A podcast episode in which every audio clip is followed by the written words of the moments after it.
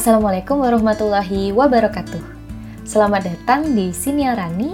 Di sini adalah tempatmu dan tempatku berbagi cerita dan menceritakan banyak hal sederhana di sekitar kita.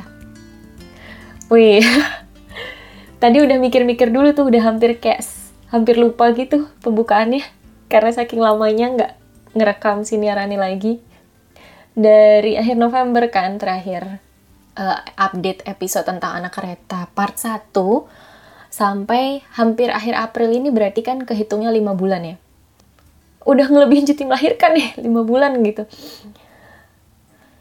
5 bulan kemarin itu kalau bisa dibilang ya, sebenarnya justru banyak banget hal terjadi di kehidupanku gitu.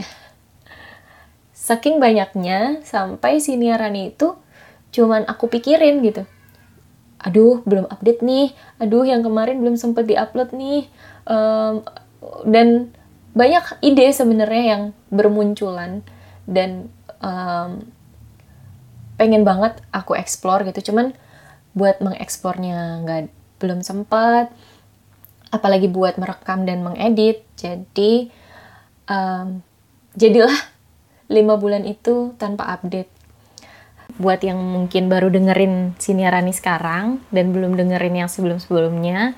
Jadi ini adalah channel pribadi dari aku yang akan berisi banyak cerita-cerita yang menurutku menarik, apa pun yang terjadi kayak ngobrolin fenomena yang terjadi sekarang khususnya yang masih berkaitan dengan apa yang aku tahu dan apa yang aku pelajari selama ini um, sekarang ini podcast sudah beda banget sama waktu awal aku bikin di bulan September ya. Di September itu tuh masih kebanyakan yang bikin orang orang-orang yang memang sudah banyak berkecimpung di dunia broadcasting atau artis atau influencer. Tapi sekarang bener-bener personal podcaster tuh banyak banget yang yang bener-bener mulai beralih gitu ya. Dari kegiatan-kegiatan sosial media biasa ke rekaman podcast gitu. Dan seneng banget sih sekarang kalau ngomongin podcast udah banyak yang tahu gitu. Nggak kayak waktu awal-awal aku bikin, pengen diskusi gitu ya, kira-kira mau ngomongin apa ya kalau kita bikin, kalau aku bikin podcast gitu. Tapi, hah podcast? Apaan? gitu. Pada masih banyak yang nggak tahu, tapi sekarang udah banyak yang tahu, udah banyak yang mungkin malah ngasih aku referensi-referensi apa yang mereka dengerin selama ini dan itu tuh yang bikin aku semangat lagi buat rekaman lagi gitu. Nah, dan baru tadi nih, baru tadi banget aku cari tahu tuh tentang audio jurnal. Ternyata istilah audio jurnal tuh ada. Jadi baru tahu gitu ceritanya. Nah, audio jurnal itu setipe sama ketika kita bikin diary atau jurnal di um, dalam bentuk tulisan. Jadi setipe seperti writer's journal gitu mengenai banyak hal dan banyak topik, tapi ini bentuknya audio. Setelah aku baca menarik banget sih, banyak banget orang, uh, khususnya penulis ya, yang mereka menggunakan audio jurnal untuk memfasilitasi ide-ide mereka yang nggak sempat ditulis gitu. Jadi aku sempat baca um, seorang penulis, dia bikin audio jurnal itu ketika dia harus berangkat kerja pagi banget. Padahal ide-ide dia itu selalu muncul kalau pagi hari. Nah, daripada hilang um, gitu kan, kan kita suka ya uh, dapat ide gitu terus ah nanti aja. Eh tahu-tahu lupa gitu kan padahal kita udah gemes banget tuh itu, itu ide bagus banget gitu. Kalimatnya udah tersusun di dalam pikiran kita, tapi akhirnya nggak tersalurkan. Biasanya kalau kayak gitu kan tipsnya uh, kita sedia notes dan pulpen di sebelah tempat tidur misalnya. Jadi ketika bangun kita masih fresh, pikiran kita masih segar, terus kita punya banyak hal yang ingin kita ceritakan atau ingin kita tuliskan untuk dilaksanakan hari itu misalnya. Jadi hilang kalau misalnya kita tunda, apalagi kalau misalnya kita nggak sempat gitu harus berangkat pagi banget ngejar kereta atau ngejar um, jam masuk kantor. Di situlah audio jurnal berguna banget dan gampang banget gitu untuk dibuat misalnya ketika kita sedang dalam perjalanan. Jadi ketika ide itu masih ada, kita bisa dengan mudah ambil uh, recorder gitu ya, apa pun bentuknya, untuk merekam ide kita itu. karena kebanyakan orang biasanya nulis tuh nggak sempat gitu meskipun ngetik di HP mungkin sekarang orang banyak pilihannya ya cuman audio journal tuh menarik sih pada akhirnya semua itu bakal balik ke tujuan awal sih ya um, apa pun itu yang sedang kita lakukan pasti ada niatnya kan dan ketika kita um, merasa lelah, jenuh atau mungkin bingung, um, niat itu atau tujuan itu yang akan membuat kita bertahan atau berhenti. Ya lelah itu pasti ada sih di setiap perjalanan ya, bahkan sesuatu yang kita senangi sekalipun gitu. Ada pada masanya kita tuh ada di titik terendah sampai kita pada akhirnya menemukan alasan lagi untuk kembali.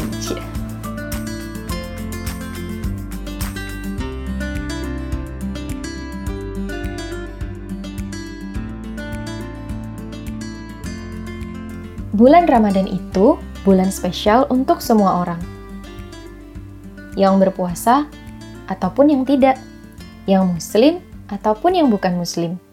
Setidaknya begitu yang aku rasakan di Indonesia. Kalau bulan haji, yang merasakan kespesialannya ya hanya yang berhaji. Tapi kalau bulan Ramadan, semua merasakan perbedaannya, keistimewaannya, dan kekhususannya. Roda ekonomi berputar cepat, perniagaan menjadi sehat, pasar menjadi ramai, banyak orang berbelanja, diskon di mana-mana. Tidak apa-apa meski sadar sebenarnya harganya sama, tapi euforianya itu berbeda sekali. Banyak orang ikut berjualan. Yang nggak pernah berdagang pun iseng ikut meramaikan. Ada menu spesial, ada menu andalan. Semoga bisa untuk beli baju lebaran. Banyak orang berbagi, sedekah, dan donasi menghiasi. Semuanya merasakan berkah setidaknya dari segi materi. Meskipun tidak, sungguh kapan lagi bisa silaturahmi dengan sanak famili? Tentu saja di bulan ini. Kebaikan menjadi tren. Bulan ini, bulannya berbuat baik. Semua menjadi baik. Puasa menuntut kita meninggalkan yang buruk-buruk, yang mubah, dan yang tidak manfaat. Kalaupun kita tidak meninggalkannya, teman kita mulai berbuat baik dan kita jadi ketularan. Gak lagi-lagi deh bercanda dan gibah karena teman kita sedang sibuk ibadah. Malu rasanya berdusta karena teman kita sedang menjaga kata. Sembunyilah itu semua, setan-setan itu. Ayo jadi ambisius. Hanya di bulan ini berlimpah amalan khusus sabet semua predikat puasa tanpa bolong, tarawih jamaah tanpa libur, dan khatam Quran lebih dari sekali. Sibukkan malaikat dengan catatan kebaikan kita yang berlipat. Mungkin tahun depan Ramadan akan datang lagi, tapi apakah kita yakin bisa menemui? Di akhir nanti, mari menjadi fitri dan bahagia. Bulan yang dengannya terbuka kesempatan menghapus dosa banyak salah dan lalai yang tidak akan pernah alpa menyertai langkah kita. Sebagaimana sholat membersihkan diri lima kali sehari, ibadah di bulan ini tentu seharusnya bisa bikin kita kinclong tanpa noda. Oh iya, aku minta maaf ya, tentu banyak salah dan dosaku. Aku minta tolong, yuk temani aku bersemangat di bulan ini. Aku berterima kasih untuk semua berkah yang tiada kira hingga detik ini. Ini bulan Ramadanmu yang keberapa?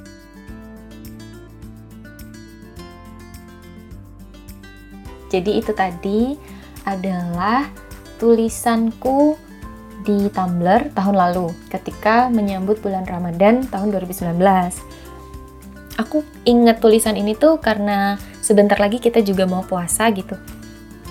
Ketika baca ini tuh agak ngerasa sedih sedikit ya karena tahun ini nyatanya kondisi kita sedang dibatasi gitu aktivitas ibadah kita yang biasanya berjamaah aktivitas di luar ibadah yang berkaitan uh, yang khas di bulan Ramadan jadi harus dikurangi emang apa ya jadi ngerasa sedih gitu kan gak bisa um, apa namanya mencapai target-target yang mungkin kita sudah ingin lakukan.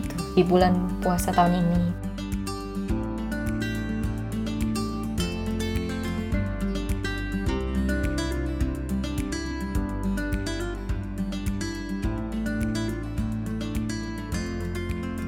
Tapi itu sebenarnya alasan mengapa episode kali ini itu aku beri judul jeda. Jeda itu menurut KBBI adalah waktu berhenti sebentar atau waktu beristirahat di antara dua kegiatan atau dua babak seperti dalam olahraga dan sebagainya. Jadi menurutku setiap hal itu butuh jeda ya. Um, tulisan kita butuh jeda, um, butuh spasi untuk bisa dibaca dengan mudah kata-kata yang kita ucapin juga butuh jeda, butuh koma, titik, butuh narik nafas lagi untuk bisa membuat orang itu mengerti apa yang kita katakan. Dan banyak banget contoh real lainnya ya tentang jeda gitu. Mulai dari rumah, jalanan, jembatan, pepohonan, eh, bangku-bangku taman, dan lain-lain. Yang mau aku bahas di episode jeda kali ini tuh yang pertama adalah jeda yang harus kita ambil selama situasi pandemi COVID-19 ini. Sampai sekarang, lebih dari 2,5 juta orang di 210 negara sudah terinfeksi virus ini. Kalau aku sendiri ya secara pribadi merasa bahwa apa yang terjadi itu lebih dari sekedar angka yang berhasil dilaporkan. Dari situ mau nggak mau, akhirnya kita harus memaksakan diri untuk membatasi aktivitas kita di luar rumah seperti sosialisasi ataupun aktivitas wajib seperti sekolah dan bekerja. Mengapa harus dibatasi? Karena virus ini menyebar melalui udara dan melalui kontak uh, antar manusia. Manusia itu sebagai inang dari virus ini. Jadi uh, inang membawa virus, virusnya nyebar ke inang yang lain seperti itu. Di Indonesia sendiri, kasusnya sudah ditetapkan sejak 2 Maret 2020, yang berarti hampir dua bulan. Jeda yang kita ambil untuk um, meminimalisasi penyebaran virus ini tuh udah sekitar dua bulan. Bagi sebagian orang, jeda seperti ini mungkin tidak begitu menyulitkan ya, meskipun tetap saja rugi, tetap saja kehilangan waktu untuk bebas seperti biasanya kehidupan seperti tidak berjalan normal. Tapi ada loh banyak orang yang mungkin sudah dalam tahap jenuh, gelisah, benar-benar mentok, um, serba kekurangan dan lain-lain. Um, apalagi yang belum, ya apalagi mereka yang mengalami kerugian akibat rencana mereka yang batal, um, banyak hal yang harus disesuaikan dan itu pastinya dirasakan oleh hampir semua orang. PSBB di Jakarta sendiri pun akan diberlakukan hingga 22 Mei 2020. Yang itu artinya adalah sekitar satu bulan lagi. Um, kondisi ini tuh kondisi tidak normal. Kita harus menghentikan banyak hal yang harusnya bisa berjalan tanggal sekian, jadi harus diundur, yang harus dibatalkan, dan masih banyak lagi. Tapi waktu tetap berjalan gitu. Kita harus lakuin apa sih? Sementara waktu kita tuh nggak berubah nggak uh, nggak ada jeda bagi kita buat diam dan waktu juga diam. Maka mungkin kita bisa yang pertama adalah mengambil jeda dari media ataupun dari berita yang kita baca sehari-hari mengenai kondisi pandemik ini memberi jeda dari berita ataupun dari smartphone itu jadi salah satu yang bisa mengurangi kecemasan kita. Kita bisa melakukan aktivitas fisik lain misalnya daripada main HP terus gitu. Melakukan hobi yang selama ini yang nggak bisa dijalankan. Aku banyak nemu orang yang uh, mulai melakukan hobinya di rumah seperti masak, um, aktivitas bersama anak atau bersama keluarga yang lain, aktivitas hiburan yang mungkin ya memang salah satu hal yang bisa kita lakukan sepanjang di rumah. Atau bisa juga mulai banyak yang makin aktif jualan online karena mungkin aktivitas di luarnya uh, sedikit berkurang dan itu juga merupakan salah satu hal yang baik untuk bisa kasih jeda bagi emosional kita. Yang kedua adalah tentang puasa bulan puasa itu di luar kondisi pandemik seperti sekarang, memang merupakan salah satu ibadah yang memberi jeda bagi manusia dan banyak banget manfaatnya. Yang pertama adalah jeda dari hawa nafsu yang berlebihan. Puasa itu kan bukan sekedar menahan lapar dan haus. Puasa itu juga menahan hawa nafsu dari amarah, dari kondisi emosi yang berlebihan. Selain itu juga memberi jeda dari aktivitas duniawi yang sesungguhnya bukan merupakan prioritas kita sebagai umat manusia. Puasa itu kan ibadah wajib yang kita diwajibkan untuk tidak makan dan minum mulai dari subuh sampai nanti waktu maghrib. Selama itu kita juga disunahkan untuk melakukan ibadah-ibadah lain.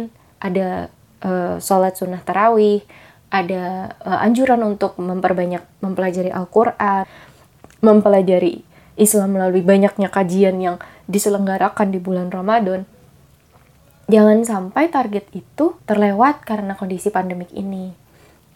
Begitu pula dengan tradisi mudik. Bagi yang terbiasa mudik, mungkin nggak mudik ini akan terasa sulit buat dia gitu.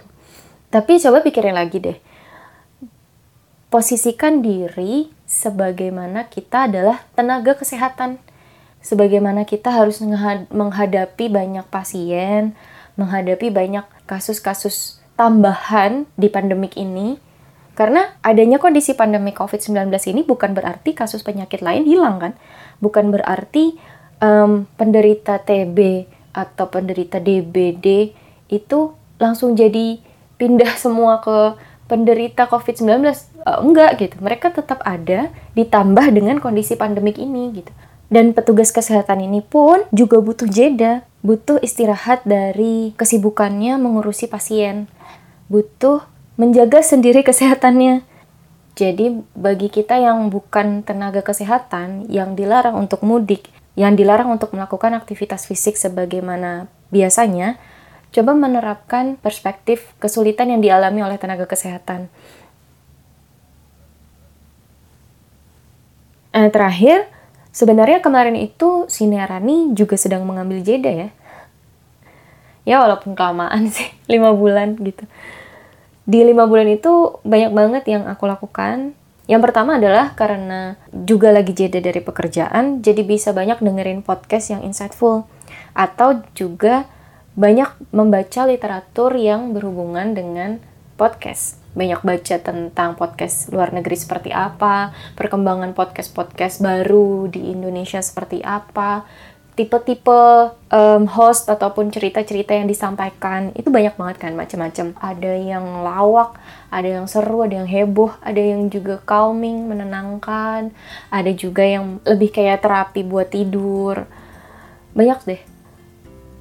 Yang kedua adalah jadi bisa ngumpulin ide-ide baru yang nantinya bisa aku explore dan bisa jadi um, pembahasan selanjutnya di siniaran ini. Dan yang terpenting adalah yang terakhir, menemukan kembali alasan untuk melanjutkan siniaran ini.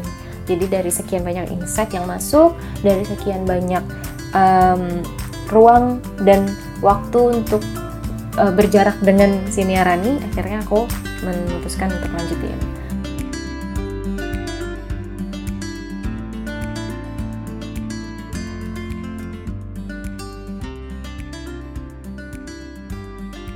Itu aja. Semoga semuanya sehat. Tetap stay at home. Buat kalian yang masih harus bekerja tetap hati-hati dan jaga kesehatan jaga kebersihan. Dan pastinya bersabar itu adalah satu poin wajib di saat ada ujian atau musibah seperti ini. Dan pas banget ini aku rekam di hari Kartini. Ya selamat hari Kartini untuk semua perempuan-perempuan Indonesia Semoga bisa meneladani sifat perempuan tangguh dari seorang Raden Ajeng Kartini. Itu aja sih. Oke, sampai ketemu di episode Siniarani selanjutnya. Wassalamualaikum warahmatullahi wabarakatuh.